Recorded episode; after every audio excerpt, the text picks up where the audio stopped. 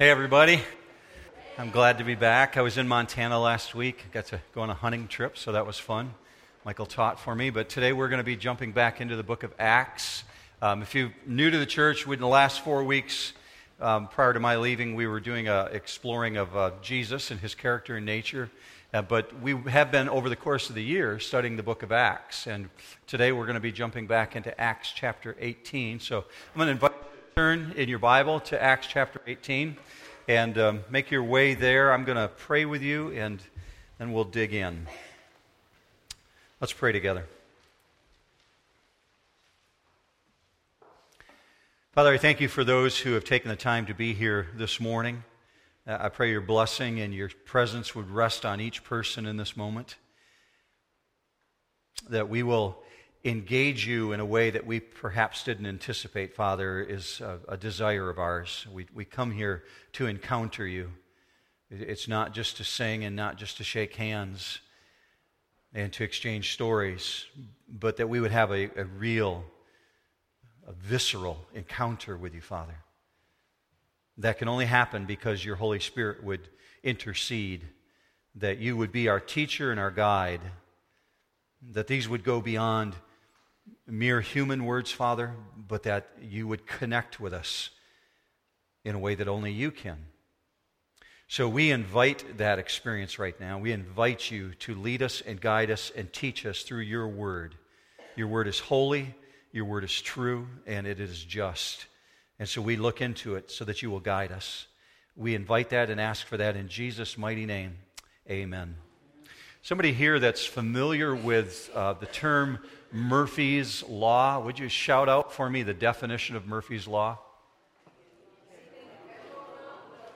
Yeah, yeah. Anything that can go wrong will go wrong. Kind of an addendum.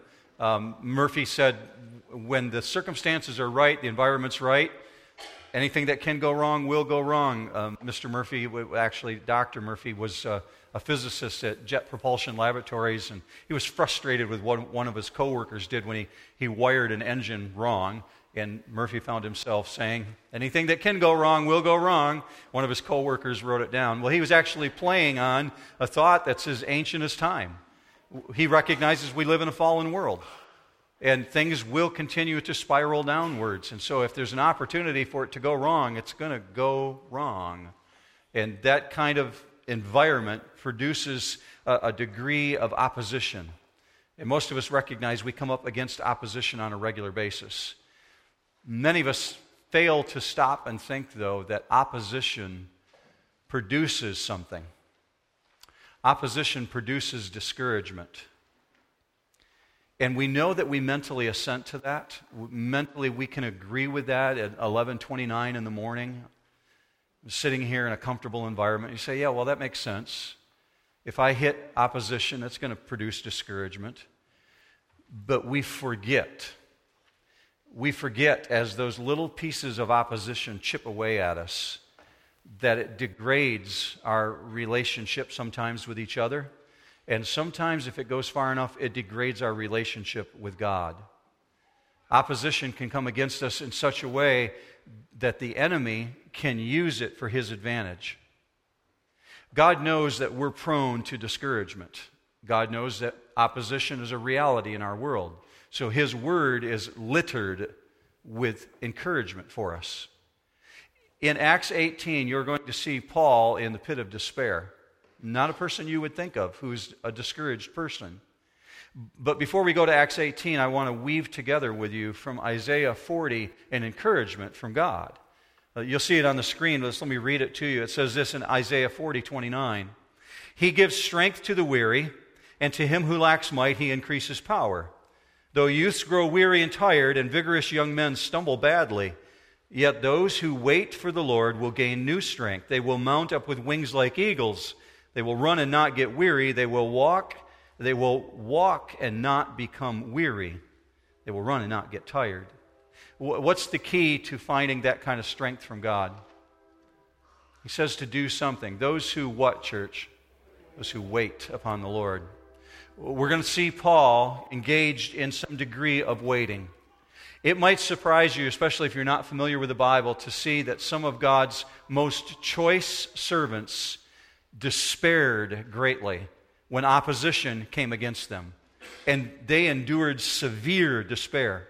Let me show you an example of that. This one comes from the Old Testament. Let's see if you know who wrote this. Numbers chapter eleven, verse fifteen says this, "I alone am not able to carry all this people, because it is too burdensome for me. So if you are going to deal thus with me, please kill me." Who said that? Moses, yeah. Sounds like he had a bad day, right? Okay. It wasn't just a bad day, it was a bad week, a bad month, a bad series of events, because the people of Israel were constantly living in rebellion against God. Moses said, "I'm done, take me out." Joshua had similar feelings. Let's see what Joshua said. Joshua chapter seven, verse seven. "Why did you ever bring this people over the Jordan? Only to deliver us into the hand of the Amorites, to destroy us?" Elijah. This guy went from the peak of success to the pit of despair. If you were here this summer, you heard me teach on that in the month of July. Job, he cursed his own birthday and complained bitterly to God. Jeremiah is called the weeping prophet in the Bible because he watched things crumbling constantly around him. Well, Paul is no exception to that. There's a principle of why. There's a principle that lays through all of this. When God opens doors, and he does, he opens doors for every one of us. When God opens doors, the enemy is working to close those doors. And he works hard to do it sometimes. Many times through discouragement. It's one of his favorite tools. In Acts eighteen, you're going to find Paul at a low point because the work is incredibly grueling. If you've been part of the study, you know that Paul has been in city after city after city. And when he seems to have a high point, like healing a demon-possessed girl, as a response to it, he's beat. And he's publicly flogged and then thrown into prison. Leaving that city because he's chased out of town, he goes to the next city and he's chased out of that town. We saw him last time we were together in Athens. And in Athens, he's laughed out of the city as he tries to defend who Jesus is before the intellectuals of the day. Well, he goes on a fifty-three mile walk and he ends up in Corinth. And in Corinth, you find a city that is a place that it's a really hard environment to be a believer in. To be a follower of Jesus in first century Corinth was a major challenge, let alone for somebody who is a church planter like Paul. Here's a little background on Corinth at that time. Major metropolitan area, two hundred thousand people living in the city. And within that city, there were a lot of people coming in and, and moving and going. Rome had established governmental power there. And so because they had a governmental seat there, there were dignitaries who were coming and going, let alone all the sailors who were coming and going, because on the east side was an ocean and on the west side was an ocean. Corinth sat on a peninsula. So sailors would come in from the east side, they would dock, unload their merchandise, carry it across the city, and reload it to the west side. Well, that caused them to have places to stay overnight while they were in town. They didn't want to sail the one hundred miles around the bottom of the peninsula. And then Europe was sending all of their trade from the north down through Corinth into Greece through the south. So it was right in the hub of the center.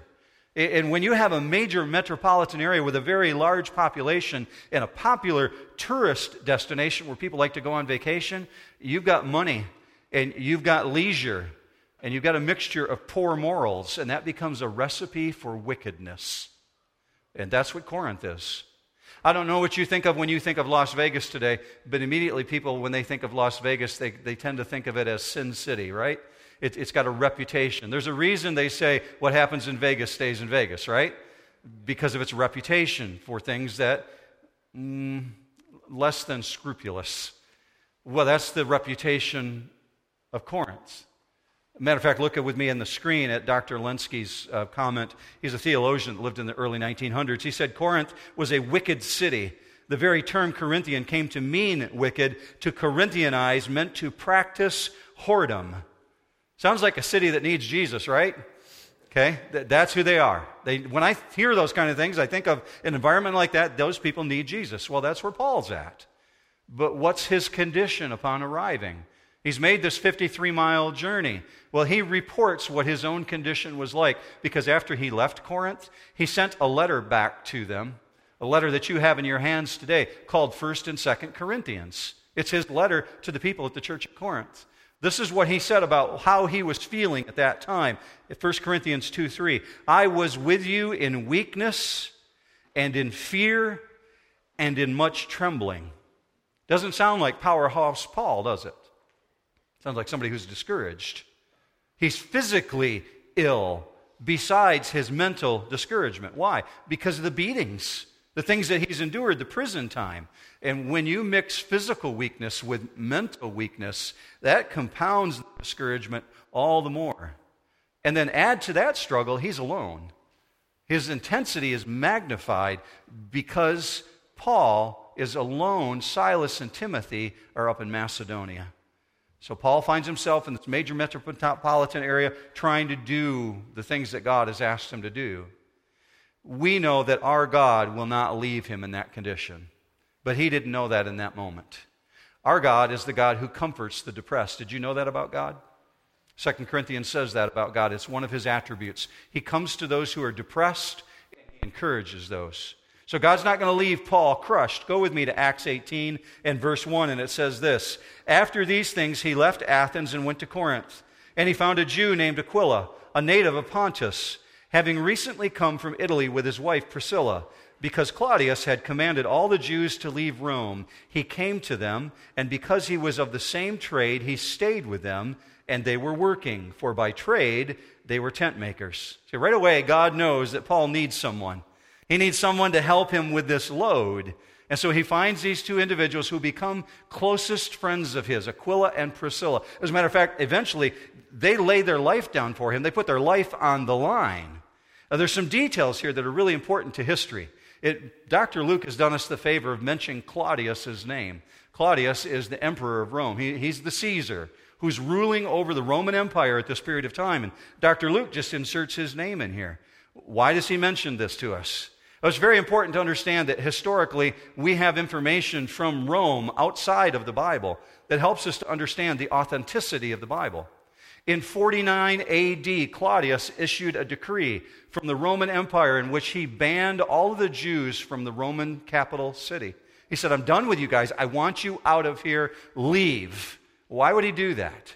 Well, there's a historian that lived in the first century who was actually an official historian of the Roman Empire, and he wrote down the reason. He said for us, you'll see it on the screen, he says, as the Jews were indulging in constant riots at the instigation of Crestus, Claudius banished them from Rome. The name that you see up there, Crestus, is the Latin name for Christ, Christus, Christus. And so as individuals were coming into the Roman Empire and explaining who Jesus is and preaching Jesus, the Jews responded to it by saying, no, this is not right.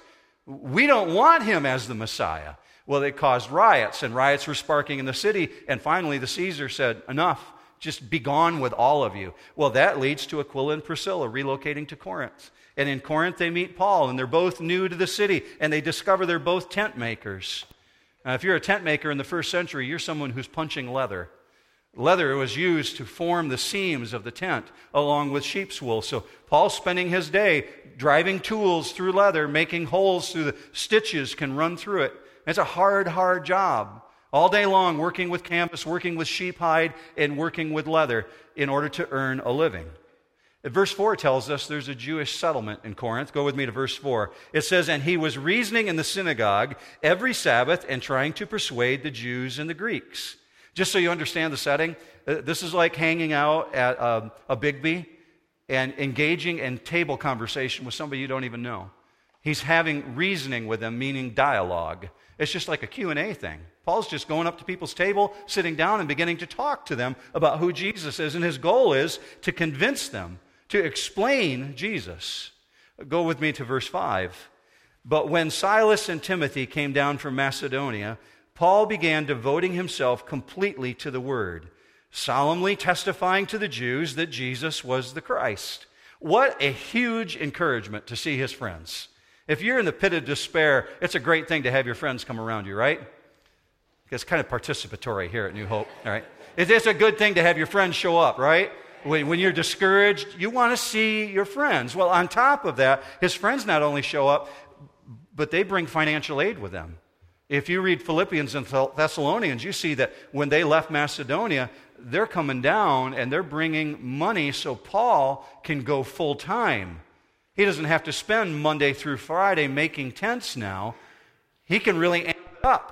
And he can go to places where he can talk about Jesus on a regular basis. So here's the second part of the encouragement, not just having the friends show up, but I think for him as the person who planted the church in Macedonia, to hear that that group of people is maturing to such a point where they're willing to bear Paul's burdens and send money to help him do this work that he's been called to do, they're amplifying who Jesus is. Look with me on the screen at Galatians six two. It says, bear one another's burdens and so fulfill the law of Christ.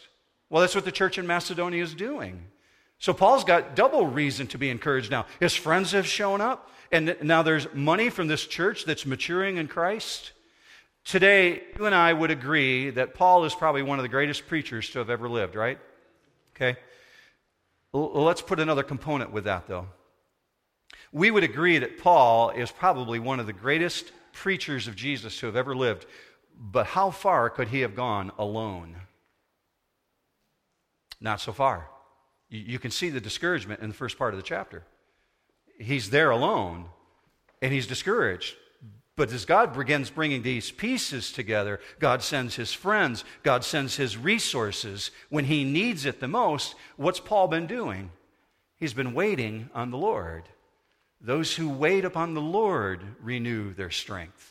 He's just been doing what he's been told to do, hanging out in Corinth, making tents, trying to earn a living, waiting for God to meet the need. So the result is in verse five. The result is he gets to devote himself completely to the Word, solemnly testifying to the Jews who Jesus is. Well, how do the Jews respond? Well, that's verse six. Verse six says, but when they resisted and blasphemed, he shook out his garments and said to them, your blood be on your own heads. I am clean. From now on, I will go to the Gentiles. Resisted and blasphemed are two words you might want to circle in your own Bible if you do that, because they're very specifically mentioned by Luke for this reason. Resisted is a military term, and it's a Greek word that's in your notes this morning, if you pulled those out of your bulletin, but you also see it on the screen. It's this word antitasso. It, it means a military uh, arrangement. It's, it's actually a military term. It comes from the world of war. And it meant that these individuals had arrayed themselves in such a way that they would push back and fight against Paul. It's not just a gentle resistance, it's an intense resistance. They're pushing back against his teaching, the things he says about Jesus. So that's why you get the blaspheme word. It's the most serious accusation. They're blaspheming the name of Jesus. So if you look up the word blaspheme in the dictionary, you're going to see that it, it says to slander someone or to rail on them. We might say today to diss them. It's totally disregarding who Jesus is, disrespecting him, having no interest in who he is. So Paul recognizes it's futile to throw pearls before swine. Jesus said that himself. So he shakes out his garments. What's going on? Well, for a Jew who was coming into Israel, if they'd been out in Gentile territory, they literally would take their sandals off when they got to the border of Israel, and they would smack the dust off their sandals so that they wouldn't carry any of the dust from the Gentile world into Israel. And then if they were really intense about it, they would literally shake their robes and shake the dust off from their robes, indicating they wanted nothing to do with the environment that they had just left. Well, that's what you find Paul doing. He's going before individuals who understand exactly what he's doing. He's saying, fine, I'm done with you. And he shakes out his robe, knocking all the dust off, saying, an infuriating way, I want to separate myself from you. This is a pretty shocking statement, to say I'm done with you, and then he goes to the next level and say your blood's on your own head. Why make that statement? Why make it so intense? Because these opponents of his are now fully responsible for what they do with the information that they've been given on Jesus. To have blood on your hands is a picture that comes from Ezekiel chapter thirty-three. It speaks of the watchman who sat upon the watchtower on the city wall looking for enemy coming from the horizon while the city slept behind him. And if the watchman was doing his job, if he saw the enemy approaching, he would warn the entire city, letting them know there's danger coming. But if he fell asleep at his post and didn't do his job, the blood of the city was on his hands. He was responsible. But Paul doesn't say the blood is on your hands. He said the blood is on your own head. Why does he use that language? Because if the blood is on your own head, then you are responsible for the information that you had. In other words, they had the opportunity to be saved, but they've refused it. So Paul's saying, I'm the watchman.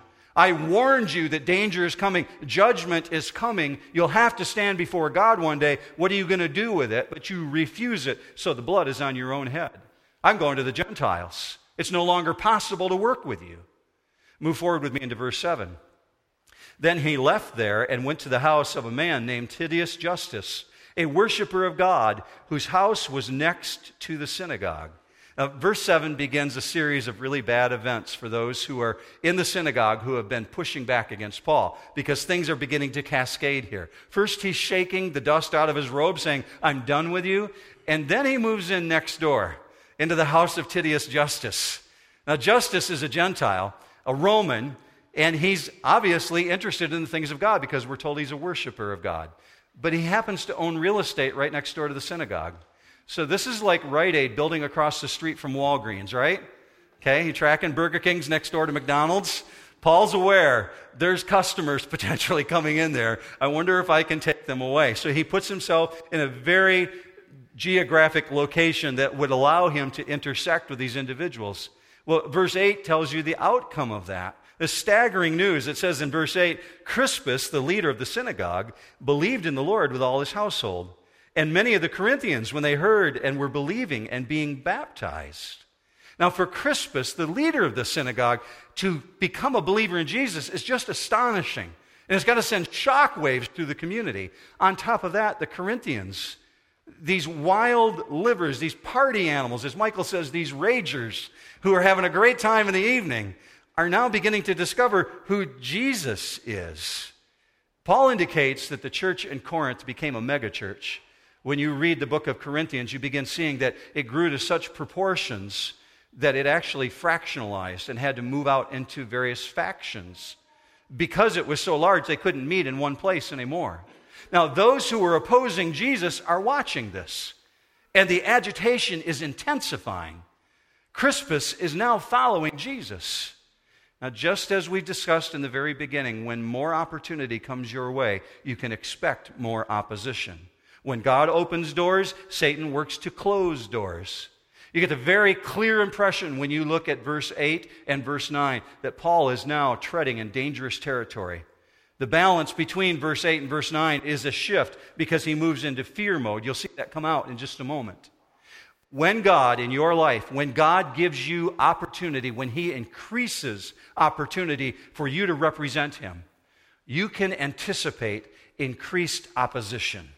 It goes hand in hand. Paul emphasized that in First Corinthians sixteen nine. Look with me on the screen at this. He says, "For a great and effective door has opened to me, and there are many adversaries."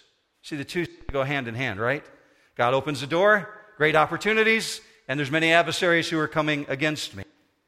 Charles Hatton Spurgeon is famous for saying, "The devil never kicks a dead horse." Spurgeon is an old theologian that died back in the early nineteen hundreds. He lived in the eighteen hundreds, but that's true. Satan's not going to waste his time with a dead animal. You can't get on a dead horse and make it go anyplace. You're not going to kick it in the side. He goes after those who are actually making progress. So we understand that Satan is coming against Paul, and Paul is beginning to struggle. He's hit the wall that many of you have hit. Some of you are there right now. Paul's struggling with whether or not he continues to stay at Corinth. Why should he? Why should he continue to stay? Because every place he's gone, he's had difficulty. Think about the cities he's been in. Philippi, Berea, Athens. Every city he goes into, he's met the opposition, and darkness seems to push him out of town. Why would he expect Corinth to be any different? So here's what he's dealing with. He's dealing with fear of the known and fear of the unknown. You facing that this morning? Fear of the things that you know might happen. Fear of the things you're not sure if they're going to happen. And you find yourself consumed with that. Think about what Paul's up against. These individuals are desperate to stop the expanding wave of belief that's sweeping through this area of Corinth. Soon they're going to drag Paul into court. They want to see him go on trial. But before they can do that, Jesus is going to intervene. And he intercedes with encouragement, the same encouragement that is available for you this morning. Look with me on the screen at what Jesus says to him in verse nine. And the Lord said to Paul in the night by a vision, do not be afraid any longer, but go on speaking, and do not be silent. For I am with you, and no man will attack you in order to harm you, for I have many people in this city. This is one of six visions that Paul received in the book of Acts, and they always came at the most crucial moment, when Paul needed most to hear from God. Maybe that's where you're at this morning. Maybe you need to hear from God. You need to pay special attention to what's coming next. I want you to notice that God does not prevent Paul from going on trial. As you watch these verses unfold, you're going to see that he actually has to go through trial. He actually is persecuted. God doesn't prevent him from going on trial. What God does is he says, I'm going to be with you in the middle of it, Paul, because you're going to have an opportunity to glorify me. I'll be with you in the darkest moments. So don't give up even when it seems dark. I'm with you.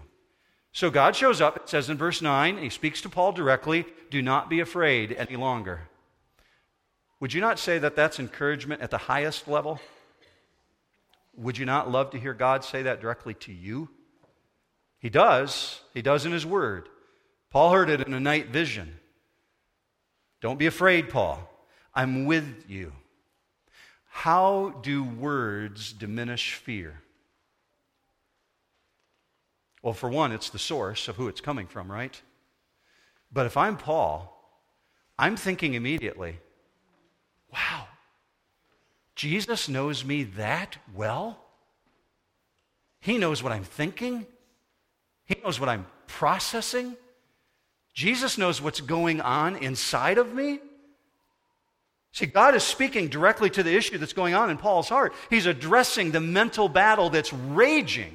And he knows exactly what Paul is thinking. Don't be afraid, Paul. Don't stop speaking, even if you want to. I know what you're feeling. I know you. I understand you. I've got your back. So verse nine, as a result, go on speaking. Do not be silent. In your notes this morning, I gave you four reasons that God amplifies in chapter eighteen to, to not back down, but I'm only going to speak to two of them right now. Let, let me show you the first one. The first one is that God commands it. Who's the master, church? God. Okay, let's say it like we mean it. God's the master, right? Yeah, okay, so that means we're the servant. If God's the master, we're the servant. So if God commands something, it must mean that he intends us to do it. So when God commands Paul to go on speaking, he doesn't mean if you feel like it, Paul. I want you to keep doing it. But the second one really speaks to me, and maybe it's going to speak to you. God reorients you. He says, I'm with you. I'm with you personally, Paul. He spoke similar words to Joshua. Let me show you an example of that. It says this in Joshua chapter one. I will be with you. I will not fail you or forsake you. Here's verse nine. Have I not commanded you? Be strong and courageous. Do not tremble or be dismayed, for the Lord your God is with you wherever you go. Here's the problem with us. It's very tempting in two thousand fifteen to say, yeah, Mark, I know, but that's like Paul and Joshua. I mean, they're Bible guys, right? God says he's with them. How can we have that same degree of assurance that he's with us? It's very tempting to think God's got the back of these super saints. What about me and where I'm at? God's promises are to all believers, right, church? God's promises are to all believers. Jesus, Matthew twenty-eight, at the moment of the ascension, I'm going to be with you. Jesus, Hebrews thirteen five, I will not leave you or forsake you. I'm not going to leave you on your own. So let me ask you a question, just a little reality check here this morning. With God's presence, can Paul accomplish whatever God has called him to do? Yes or no? Okay, let's say like everybody in the room believes it, all right? With God's presence, can Paul do whatever God has called him to do? Okay. With God's presence, can you do whatever God has called you to do? Yes. Okay. It's really easy to say at eleven forty-five in the morning, right? When opposition produces discouragement and discouragement keeps chipping away at us, that's when we need to remember Hebrews thirteen five. When, when Lori and I were on staff at Youth Haven Ranch and we worked with many children from various backgrounds, very, very difficult backgrounds, These children that were coming to Youth Haven didn't know the Bible. They'd never been exposed to it before, never probably held it. And we realized we had to help them memorize verses. Hebrews thirteen five was one we made sure every single one of the three thousand children per year left knowing. And Hebrews thirteen five merely was taught to them in the same way that you can remember it. We had them hold their hands up and we said to the kids, remember this verse. Jesus said, I will never leave Mark nor forsake Mark, and lock it in. Can you remember simple words like that? Nine, ten simple words. Jesus said, I will never leave you or forsake you. We asked every child to take that promise home with them if they were a follower of Jesus. So the next time you feel alone, claim Hebrews thirteen five. God, I know that you're with me. Your word promises it. Claim the presence of the Lord. One of his names is God is with you.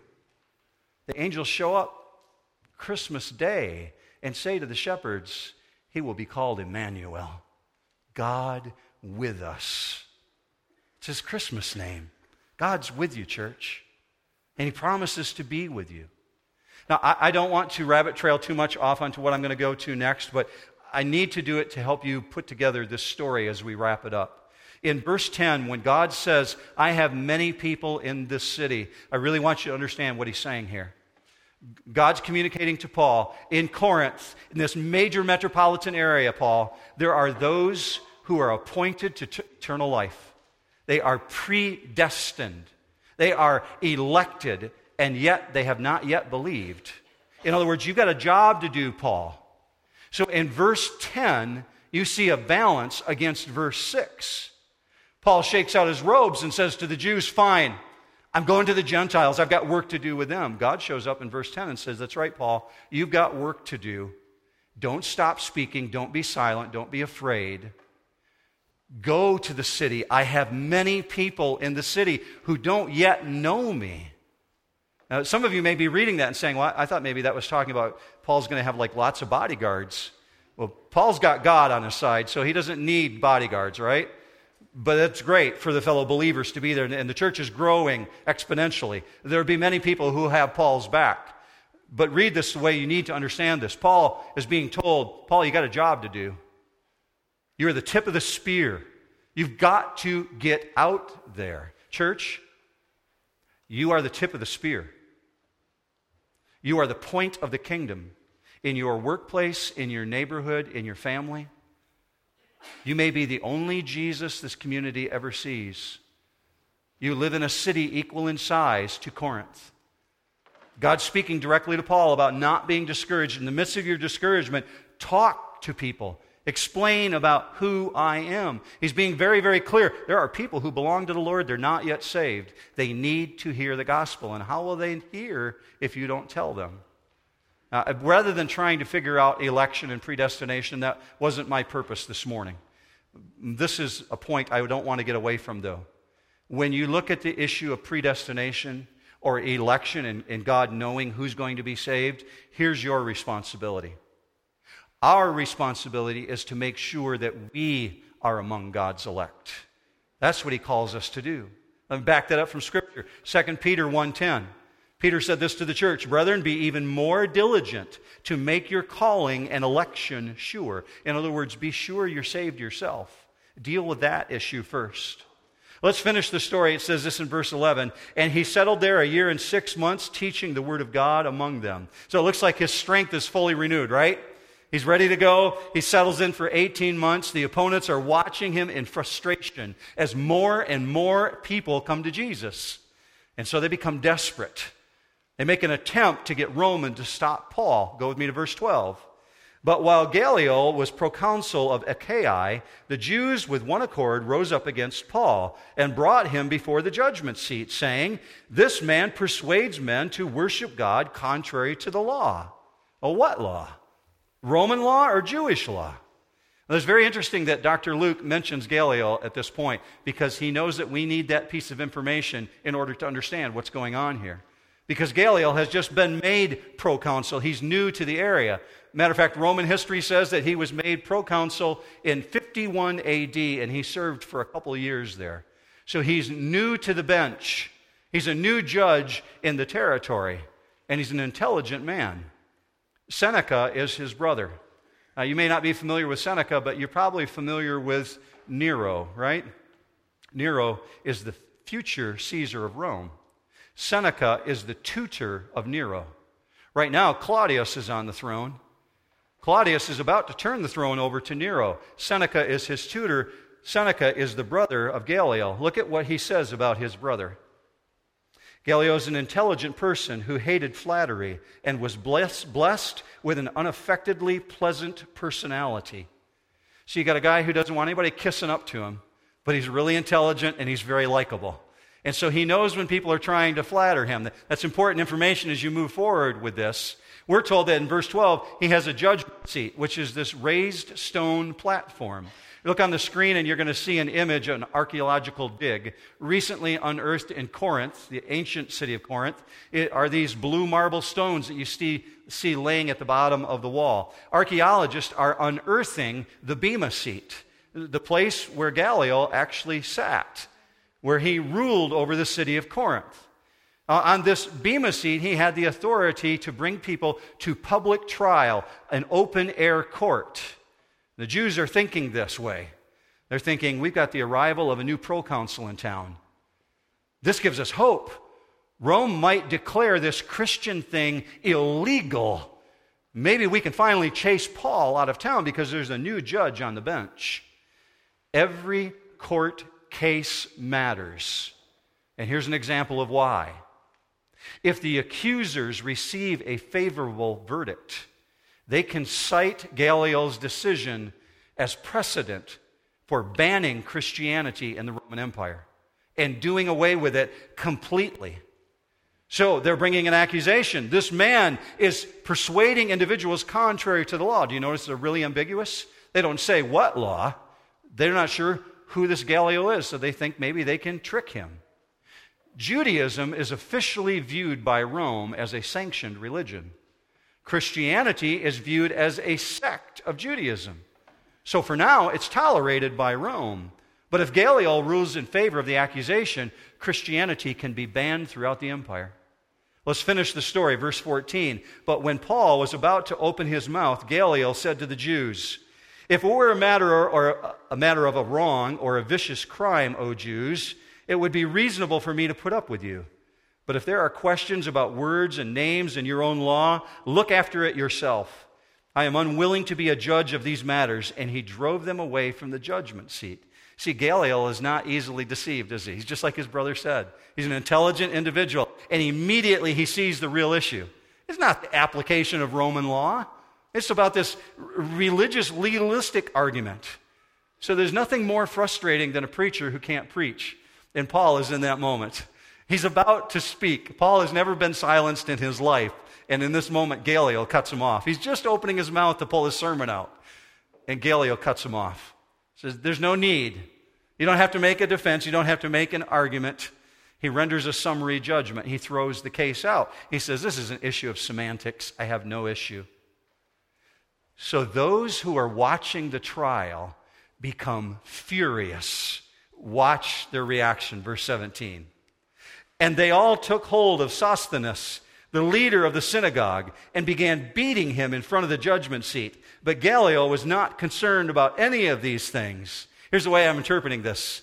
The fellow Jews are angry that this leader of the synagogue has failed to present the argument well, and they're venting their frustration, so they take hold of him. Well, who is this Sosthenes?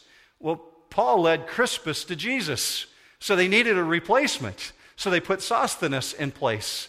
And Sosthenes now has bungled the argument, and he has failed, and so they begin beating him because he's done so poorly. As the leader of the synagogue, he had the responsibility to prosecute the case. Do you not find irony in this story that the chief prosecutor ends up getting the very beating that he wanted Paul to get? And what a turn of events in this situation. If you go to First Corinthians chapter one, you'll see that that same Sosthenes becomes a follower of Jesus Christ.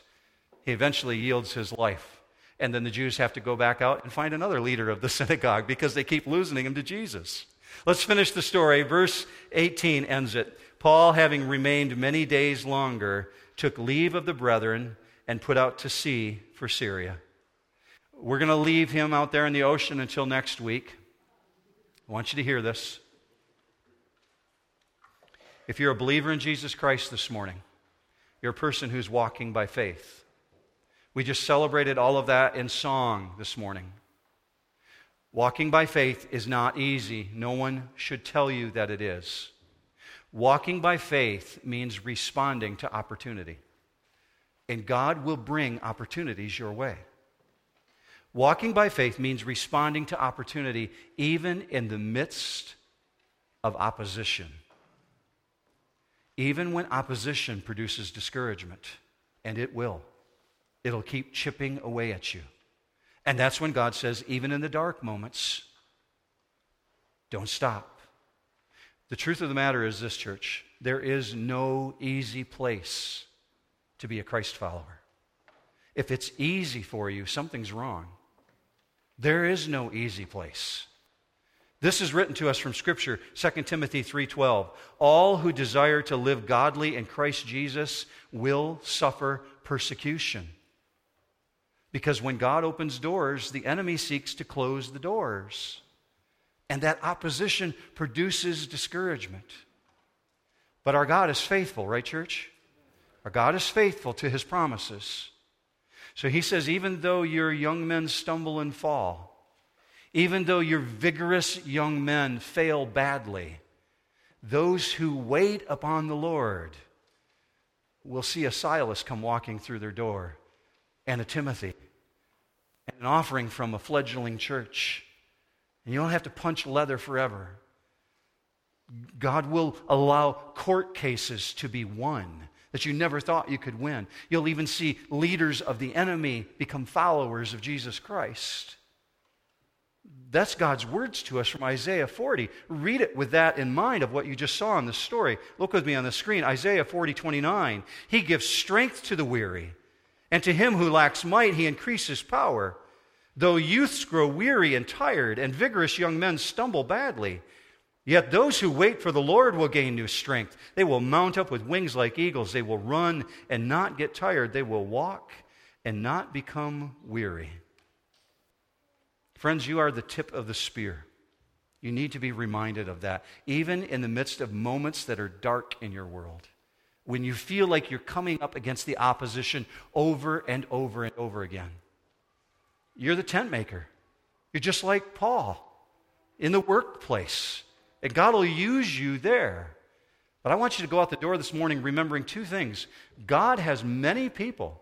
Many people in this community who do not yet belong to Him, He will use you to reach them. Remain faithful, even in the dark moments. Even in the moments when you feel like, I've got to back off because I just can't take this any longer. That's when God says, you can do this. That encouragement is available to you if you're a follower of Jesus, if you're faithfully following Him. Do you believe it? All right, let's pray.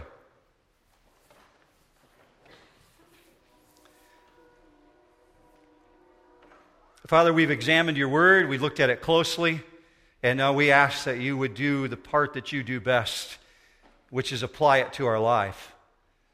That you would use it in such a way that you would cause us to be motivated for your kingdom, to not back down. Father, I, I pray for courage. I pray for boldness for this church. I pray for individuals who are this morning struggling with discouragement.